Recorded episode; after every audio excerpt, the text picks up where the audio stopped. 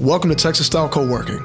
The Ranch office is a neighborhood community office that delivers a warm atmosphere with a heavy dose of Southern hospitality. Located in Memorial, Katy, and Baytown, we offer private offices, conference rooms, event space, and much more. Come change things up and check us out. Remember, life is better at the ranch. Humanity is growing and connecting. Tomorrow's world needs more energy from more places. But to find our net zero future, we must overcome the natural constraints of many new energy sources. This is the Energy Transition Solutions Podcast, where we look at the energy challenges of modern life and the innovators finding solutions.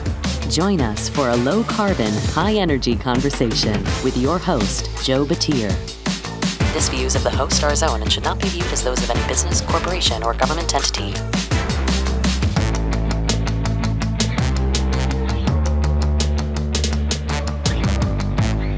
Hello, and welcome to the Energy Transition Solutions Podcast brought to you by AWS Energy. I'm your host, Joe Batir.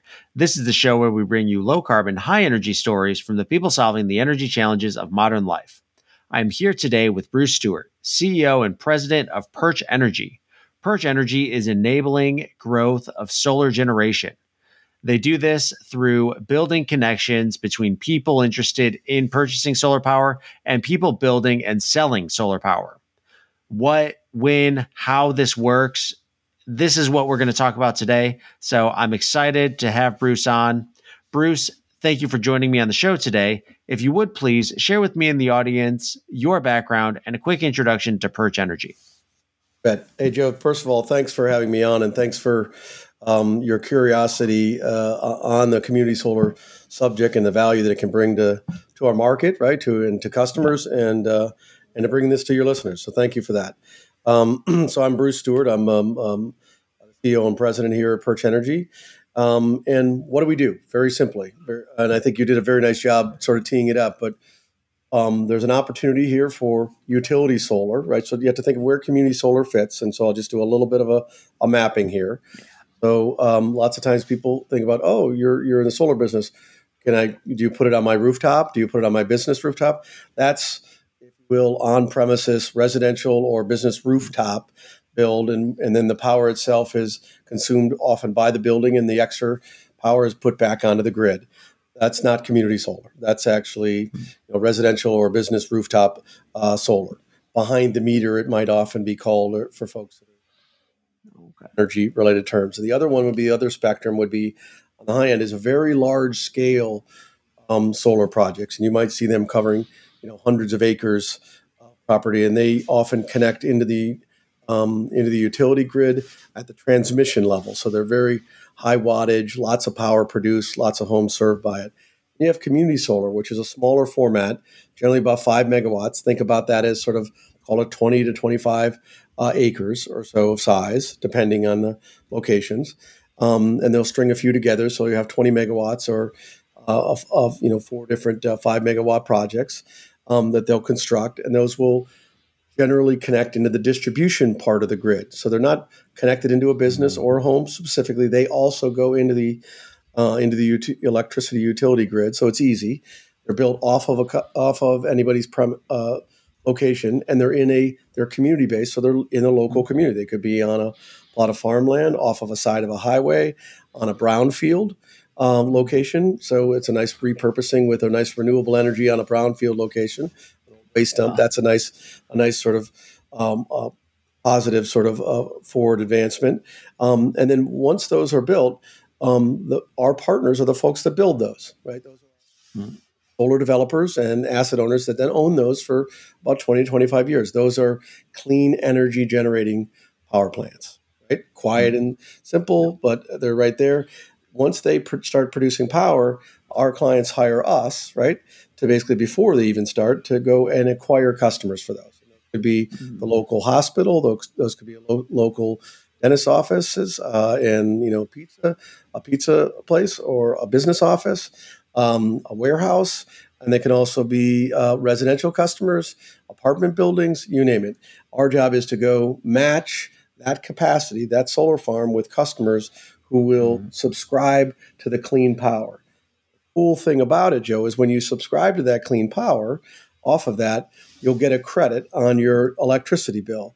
You'll get then you'll pay that that credit at a discount to what the normal rate would be. So you will get a savings, typically uh, between 5, 10, 15, and maybe 20% if you're qualify as a low medium income customer. Hmm. So that's the great thing. You didn't have to build it. you didn't have to invest in it, uh, but you're able to subscribe to it and, quite importantly, support the development of new clean energy generation. Really get it, get about that carbon, getting to sort of a carbon zero sort of place or a carbon reduction yeah. place with more clean energy on the grid, and you're able to generate savings from it. Yeah, that sounds like a that that's a, a great way to explain it and kind of where and how big scale where community solar fits in. I I want to I want to look at it a big picture to make sure I understand, and then we can start talking about. I, I guess that is what community solar is. I want to make sure we understand where community solar fits into the larger picture. So let's first establish what that larger picture is. So, right now, what is the solar market doing as a whole? And just out of curiosity, if you know, what is that separation between percentage wise, rough percentages of of um, residential, community solar, and utility solar as far as the solar p- pie? Yeah. So community solar is still, I mean, community solar has been around for a while. Utility so- solar, uh, by its very nature, is going to have the scale because they're, yeah. they're very huge mega projects.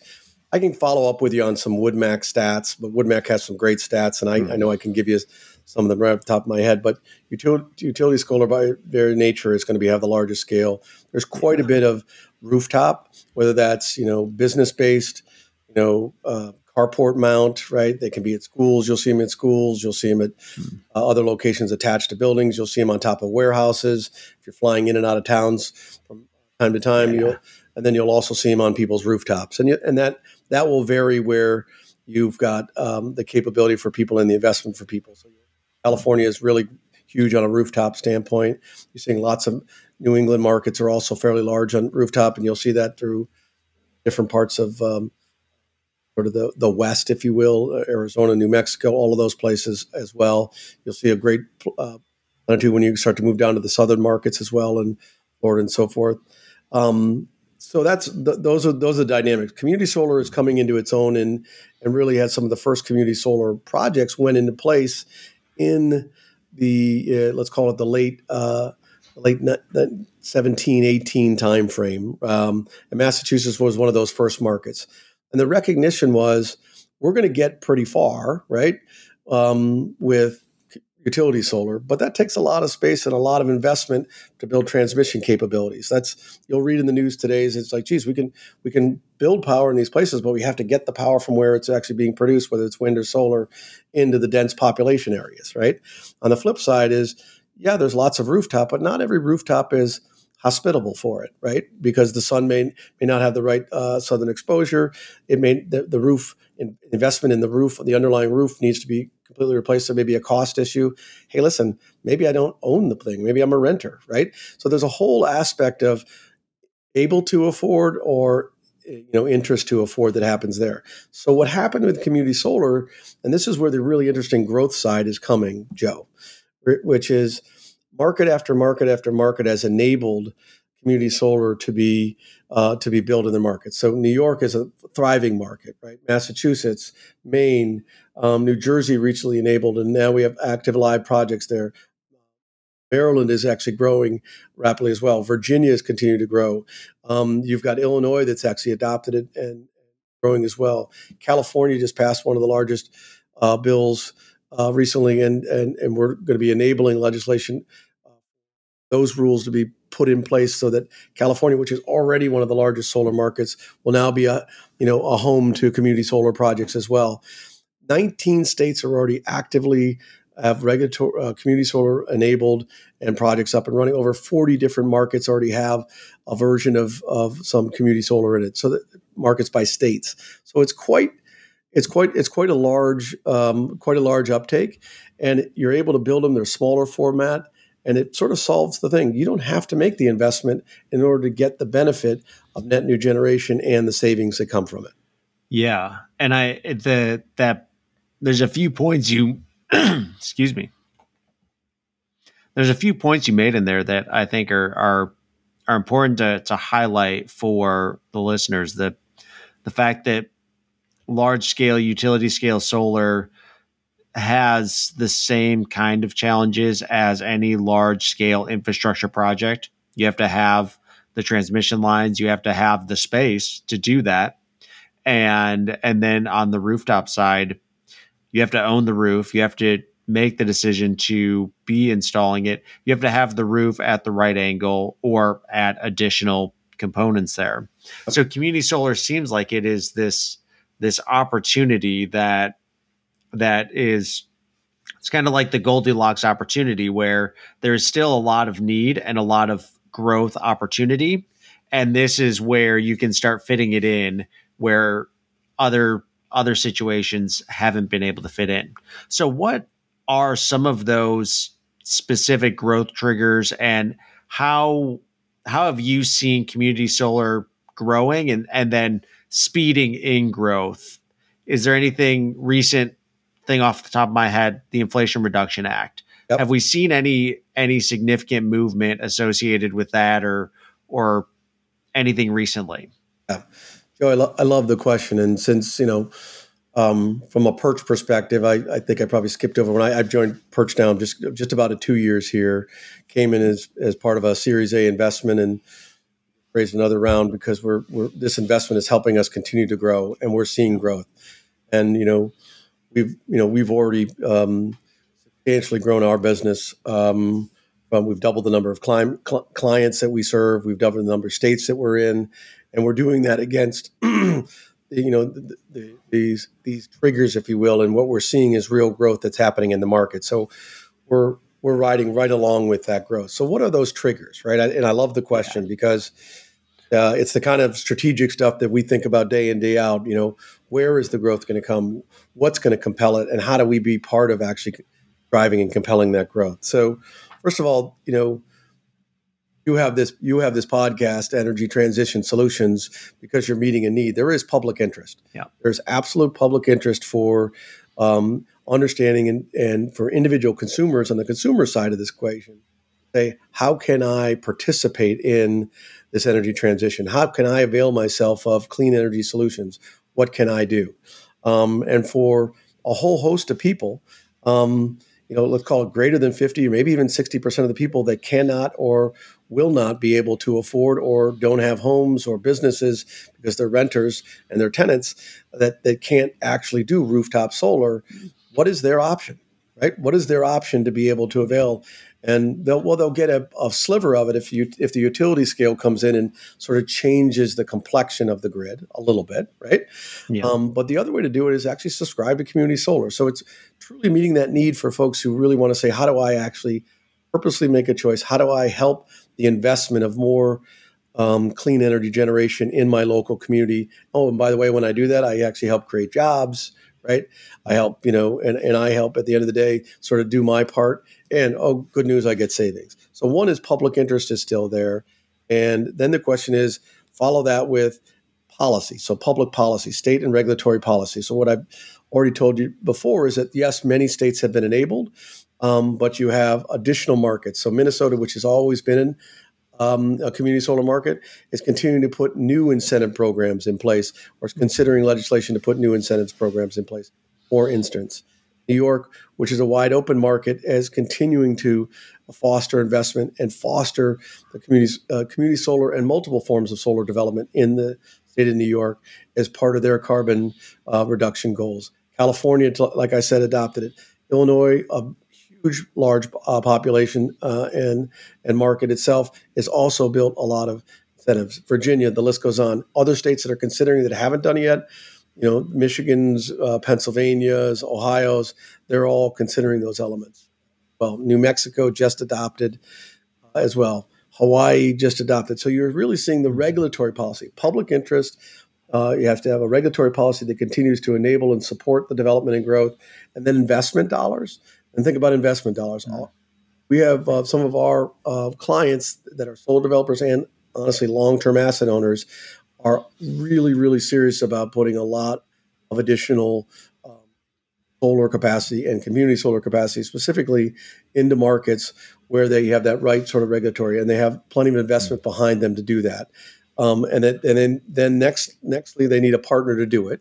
So you need a, a strong ecosystem of players to keep those triggers to keep that growth. You need players like us. So part of our recent investment that Perch Energy got uh, with an additional 30 million and, and the growth of our team, uh, that investment came from Nuveen Impact Fund. That investment is part of our job to be the subscriber acquisition and management side to support the development. So you need that ecosystem to come in place.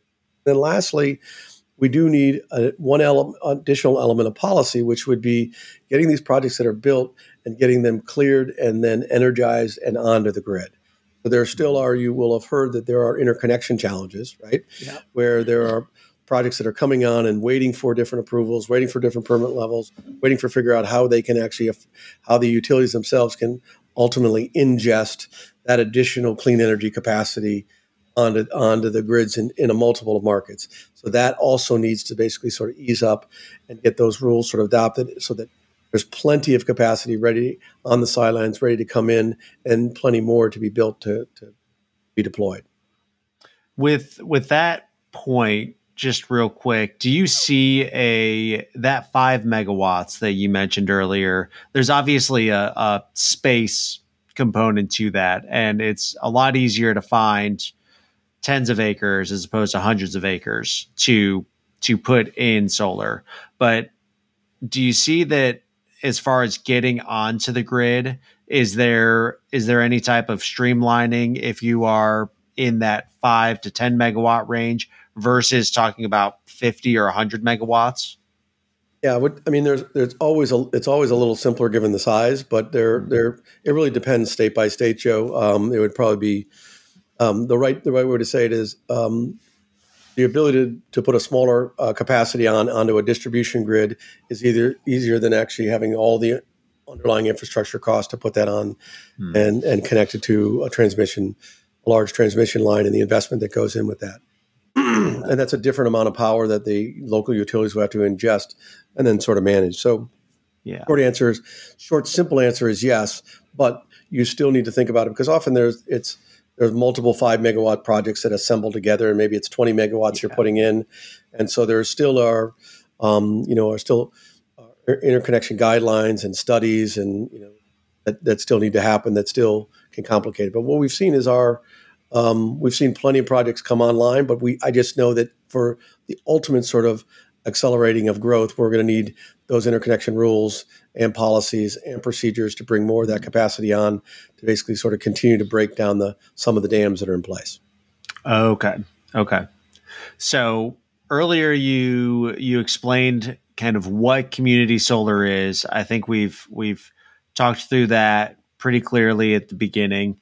So now I want to want to think about functionally how it works as using an example. So as an example, say I, I, I grew up in Illinois, so very exciting for right. to hear that Illinois is going to have this community solar, and hopefully we can see it everywhere.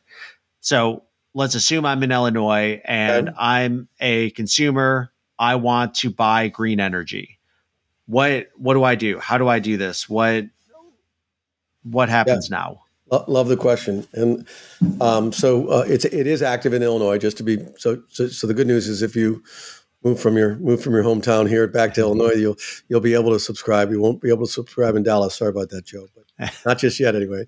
Um, uh, and I'm a I'm, um, I'm based in Chicago myself as well as a Perch is in here in Boston too. Sort of split my time, but so um, you're in um, let's say you're in ComEd uh, or you're in Ameren right? At the end of the day, yeah. and you're an individual consumer, you can you you can obviously do traditional sort of digital based search and say, um, is there a community solar project available in my backyard? And there are third party you know sites uh, like an EnergySage is an example of a site which will actually post and publish um, community solar projects. So we're on that. So Perch Energy with projects in a variety of different markets. You won't see us having projects just yet at the moment in, in Illinois, but we've we've got ones that are coming on, will be coming online.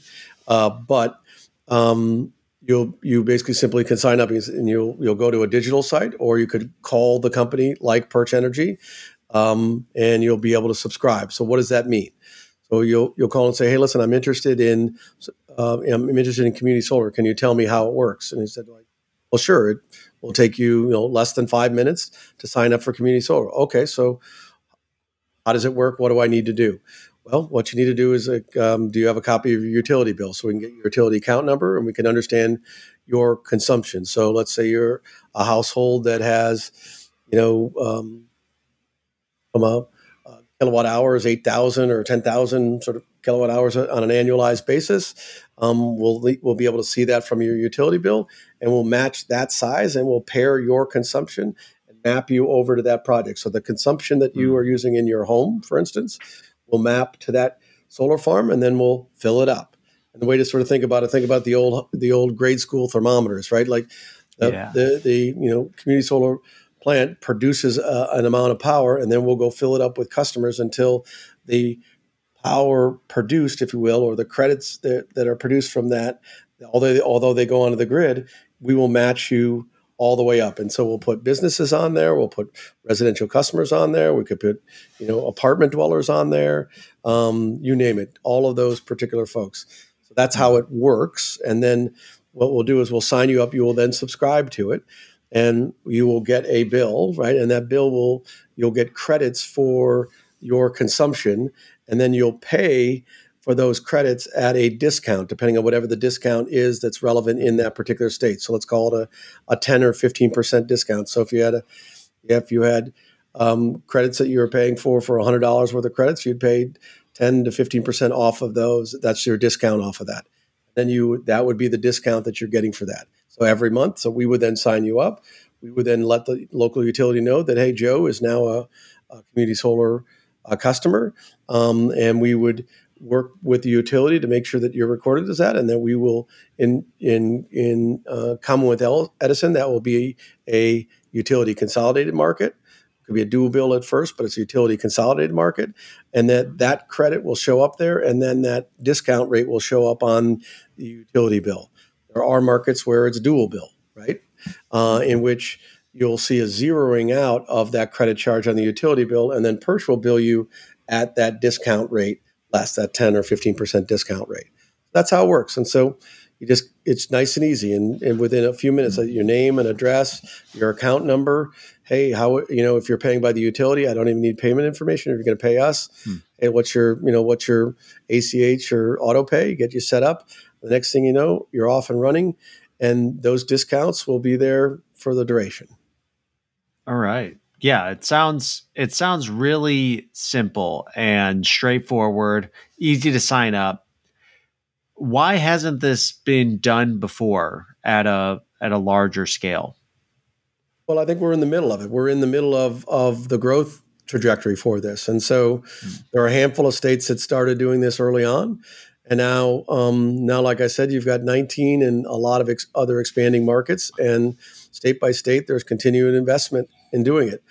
Again, there, I think the regulatory and policy world is is seeing this as a really key option to bring more clean generation, create local jobs, right, and to basically um, continue to give an option for folks who can't or won't or aren't able to put rooftop solar onto their you know onto their building onto their personal buildings or their homes and create an option for them to be able to, to avail themselves of a, of, a, of clean energy through solar projects and get a discount so yeah. it's it it, it's really just at a it's it's a technology in a space that's actually on the rise. Mm. We can see that. Okay. So it's about six, you know, six gigawatts of capacity that been put in market. And if you look at some of the statistics out there, that should easily double or triple over um, over future years. So you're catching it. You're catching it at that right particular point in time, right where that investment is happening. Um, so what do we need to keep having it? Is you keep needing those regulatory policies. Really helpful if you, um, you know, if the rules that are being adopted market by market make it easy for customers to sign up, right? Um, which which that's part of our job, right? To create education and awareness of lots of people don't appreciate that this is a, a great option out there for them with no investment. Most people think, oh, solar, I had to I had to build and invest it, or I have to lease it, and I had to put it on my rooftop, and yada yada. But so this is really starting to get some awareness and traction. Like it's a lot easier to subscribe to something in your local community than actually you know having to spend the time and effort to build it. And you can be up and running and on these projects, generating savings in in you know a very near near time as opposed to waiting months for construction. Yeah, and the I think it's it's really exciting to hear that, and I just want to make sure that that we understand the there's savings for the consumer, and you mentioned no investment from the consumer. Yep. And this is a to keep saying subscribing to the power. So I just want to make sure to understand: is there any price with that subscription or or anything like that? Yeah, they're they're so signing up, right? It doesn't cost you anything to sign up for it, but you are actually getting credits equal to the power. So you pay for the credits, and you pay for those credits at a discount to the to, to the utility rate, right? That's the getting it. You're paying for those credits at it with the ten or fifteen or five percent discount sort of included. Yeah, yeah. So, so let me make sure. Cost you don't have to. Hey, please join. Uh, you know, Perch Community Energy. I'm not charging you five dollars just for kicks every month. That doesn't happen. It doesn't cost you anything to actually sign up, but the the credits that you're purchasing at at a discount to the normal power rates that that that does cost money because that's that's yeah. paying for your power. Yeah. Okay. So when we talk about the credits, let me make sure I understand. Basically, say I use 10 kilowatt hours of power this month, but I have I've signed up with Perch. I am saying I want to get power from community solar Y and I'm going to use 10 kilowatt hours. Well, I say I want to get the solar power. So now I have I've used 10 hour kilowatt hours of power. I am purchasing those from Perch and through the community solar project. And now you're taking that and saying, okay, Joe has purchased this power. We're going to give him a discount on this power yep. because he has said he's going to purchase it from us, as opposed to the open ComEd market. Yeah, so I think I think the way the, the way to think about it is um, once you've signed up for your community solar um, project with us, um, you will you'll get your normal utility bill. That utility bill will reflect your charges for your of your HVAC running, your heating running, right? Your um, refrigerators, your whole household lighting, all of that, all of those elements. That's your traditional electricity bill. So that's your supply side of your electricity bill a portion of your bill is for the transmission and distribution cost of keeping all the lines up and, and active, right? But we will give you, um, you will, when, when you're uh, acquiring it, you will actually be paying your utility bill for that power, and we will give you credits. We'll give you credits equal to that, to the utility power that you are consuming, but we will then just give it to you at a discount to the rate that you would normally pay utility. So that that's how that's actually how it works. Okay. Okay. Yep. So so if you're if you have almost put it in dollar sense because sometimes that's easier, Joe. Because lots, yeah. I know that lots of people don't live thinking kilowatt hours, right? yeah, yeah. so you say, hey, my you know my bill is you know a uh, hundred dollars. Um, you know a month I will get a hundred dollars of credits, and then I would pay ninety cents on the dollar for those. Is the way to think about yeah. it. That's the ten percent savings. Make sense? Okay. Yep. Yeah, that makes sense. Okay. So for the for the consumer, is that is that a I guess is is that always going to be a a standard discount that's there by by subscribing to the community solar or yeah, so the programs are set up. It's a great question, Joe. So programs are set up in such a way that um, when you subscribe to a program, there will be a uh, designated, you know, it could be a 5, 10, 15% program. And once you've signed up for that particular rate, as long as you stay in your house and you continue to pay your bill, you'll be able to generate those savings. So we're we're always watching your consumption and making sure we're giving you the right amount of credits, so that we can try to um, you know optimize your savings to be around that expected amount. Okay, yeah, I think that's that's helpful. And it's obviously obviously beneficial for the consumer because prices do just seem to continue to keep rising. So yep. if there's that opportunity to to save money on on a necessary expense like electricity, then why wouldn't we all be doing that? Right. And knowing at the end of the day that, you know, the elect you've helped you've helped incentivize the creation of that electricity generation from clean energy plan in your local market. Yeah. Yep. So we've talked about you you listed many of the states where this is possible and you said I think 19, 19 different states and also pointed out probably that correct, Texas, I probably correct myself 22 but yeah 19 22, 22. states have, okay. have passed enabling legislation so I've tuned up on my number there yeah okay so 22 states that where community solar is possible it Texas not being one of them. Why it, not using Texas as the example of why it's not possible there, but in general, I, I guess more a better question: What needs to happen for the other twenty-eight states to uh, to start enabling community solar development? So um, they, I mean, they can look at the existing underlying sort of rules that are in other markets and and make a choice to develop programs. The, the programs themselves come with incentives to incentivize the development of additional clean energy. So the, the state policy has to be do I want to create additional incentives for this particular uh, technology solution in community solar to be able to help you know create more jobs and so it's really up to the individual state legislations and the governors to say you know what are we doing in our state to drive um, you know the continued advancement of and fostering of clean energy development. Do they do they are they doing it on a, on a rooftop basis? Are they doing it on a utility scale basis? How are they sort of managing it? Right. Mm-hmm. Somebody in, in Florida, for instance, Florida does it slightly different. Florida does have community solar, but it's administered by the local utility as opposed to being um, done by sort of competitive enterprise, right? And so okay. that's an example. So there are different flavors of it. So different different markets themselves will are, are determining how they're going to basically look at how we're how we're applying power and how they're meeting their particular sort of carbon goals state by state. You know, that's how that's how it works. Yep. Okay. Very interesting.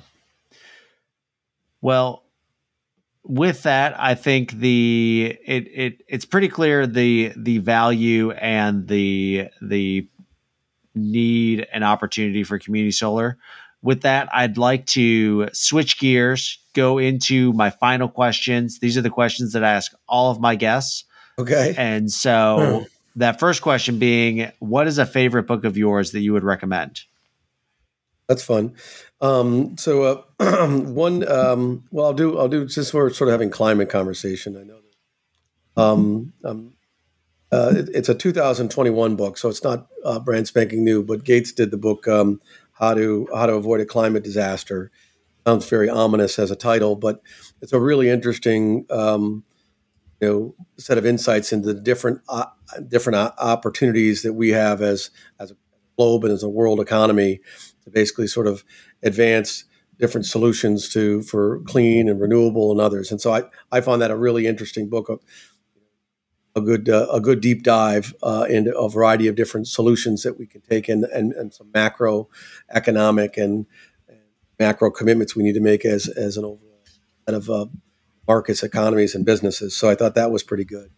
Um, I thought it was a little interesting. Um, Peter Thiel had this zero to one uh, book, which is a little more of a business book. So I thought that was actually a fun a fun read as well, which is really all about the pace of innovation and how do we think about innovation as incrementalism or as something new that we didn't see before that we now bring into market. And so that's really fun because I uh, you know as through my throughout my career having been through broadband cable broadband era having been through an online web and the transition for our worlds living on mobile phones to now yeah. sort of an energy transition. I love the, I always love to think about how we are actually innovating both within our, all of us in our own lives, frankly, you know, in our own particular roles, but also yeah. with our teammates in our businesses, right? So um, I found those two things quite fun to, quite fun reads. Yeah, those are great books to add to the list. following up on that, how to avoid a climate disaster, since you've already read it, my second question is how do we get to net zero? It's a little bit of a different spin on on probably what what Mr. Gates was talking about there. Yeah. Well, I think it's I think it's a journey, right? Um, and you know, there's there's a puzzle here, right? And there's it, there's no one way um, to, get to, to net zero, and um, but I do think there's lots of component parts, and so whether you're de- decarbonizing through wind, solar, hydrogen, people have technology solutions. The question is, are, are they scalable? Um, I do believe at the end of the day um, that we the, the, the right way to think about this is a transition, as an energy transition. This isn't a, an on-off switch right?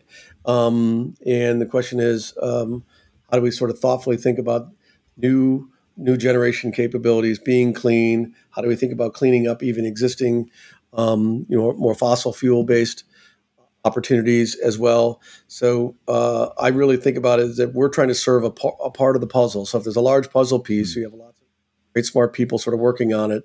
And one of the ways I think we can do it is think differently about our technology and our solution that solves some of the different problems through community solar, while another set of parties are thinking about hydrogen, while another set of parties are thinking about EVs, right, and the growth of mm-hmm. of um, electric vehicles. Another set of parties are thinking about, you know, uh, removing carbon from the air, for instance, which are not yet scalable, but those are types of solutions. Other uh, parties are thinking about, you know, clean energy, albeit um, development of additional uh, nuclear power plants, whether whether you whether you issue with that or not, it's still a clean uh, generating source. Whether you're thinking about wind, there's lots of different ways. Where you're thinking about simple energy efficiency, right, yeah. and reduction of waste. All of those pieces are key parts of the puzzle. Yeah. So um, that's uh, that that's I think how we're going to get there. But we also we, we, have to be sort of thoughtful about how we get there uh, through time as well. Yeah. Try to move that ball really quickly, but also understand it. It will not be an. It's not an on-off switch for my. Yep. Yep. I like it.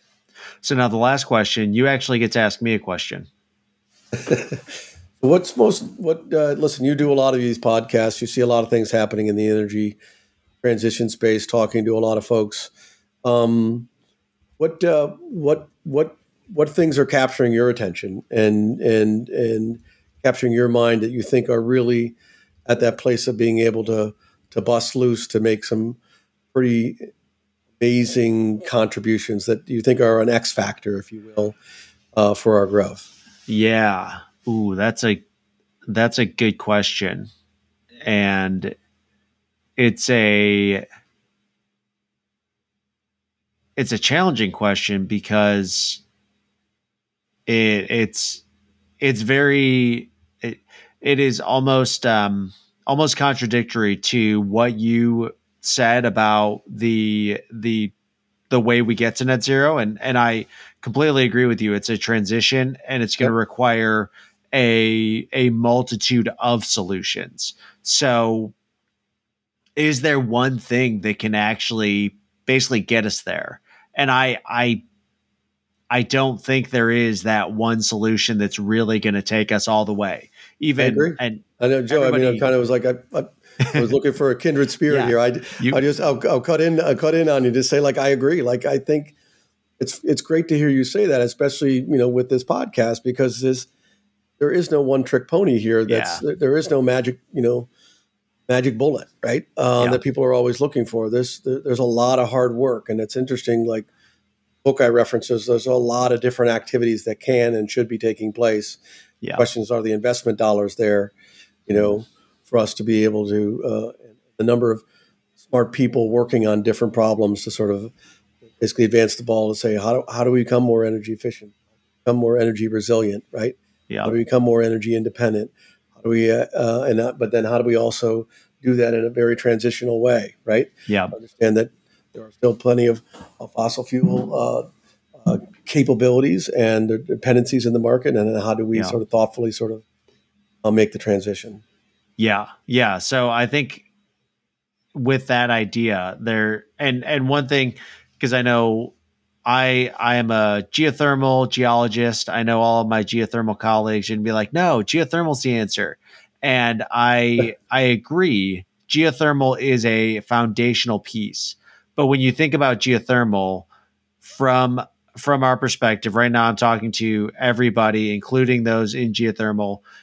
We're not just one thing. Geothermal is a is a title. It's an umbrella that has low temperature direct use heating and cooling. It has ground source heat pumps. It has electricity generation. It is it in itself is five, six, seven different technologies, yep. and then additional enablers on top of that. So yep. Still, you need you need a whole multitude of new solutions to enable just one thing of geothermal energy generation.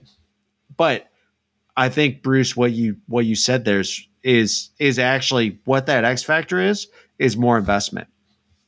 That that as the X factor of what can get major investment dollars and the more investment is going to speed the growth of all of the technologies. So it's it's not one technology, it is one one thing that will do it, which is major investment. Yep. I think well, that I think that's a, a good good answer. I would agree with you. Investment's always key, right? We got to have yeah. it, right? Yeah, time, absolutely. Time, energy, and money, right? Yep. Yeah. Yep. Well, Bruce, thank you so much for joining me on the show today. Before we sign off, is there anything else you'd like to say? No, other than uh, Joe, thank you very much. Appreciate the uh, the important discussion you you're having in uh, on your podcast uh, and having awareness for community solar. So thanks so much for taking the time to inform your your um, all of your all of your listeners. So thank you. Yeah. Thank you, Bruce. Thank you again for joining me. And thank you, everyone, for joining us on this episode of the Energy Transition Solutions Podcast. If you're enjoying the show, share it with a friend and leave a review telling me what you're enjoying most or what you would like to hear more of. If you want more news and energy related stories, we have all sorts of energy related podcasts on OGGN. You can find them by connecting with us on LinkedIn or visiting the website. Finally, if you have any questions, comments, corrections, or have a story that you would like to share, send me an email. That email address is joe.batir at oggn.com. If you don't use email, find me on LinkedIn. And until next time, remember to keep it low carbon and high energy. Join us again next week for another low carbon, high energy story on the Energy Transition Solutions Podcast, a production of the Oil and Gas Global Network. Learn more at oggn.com.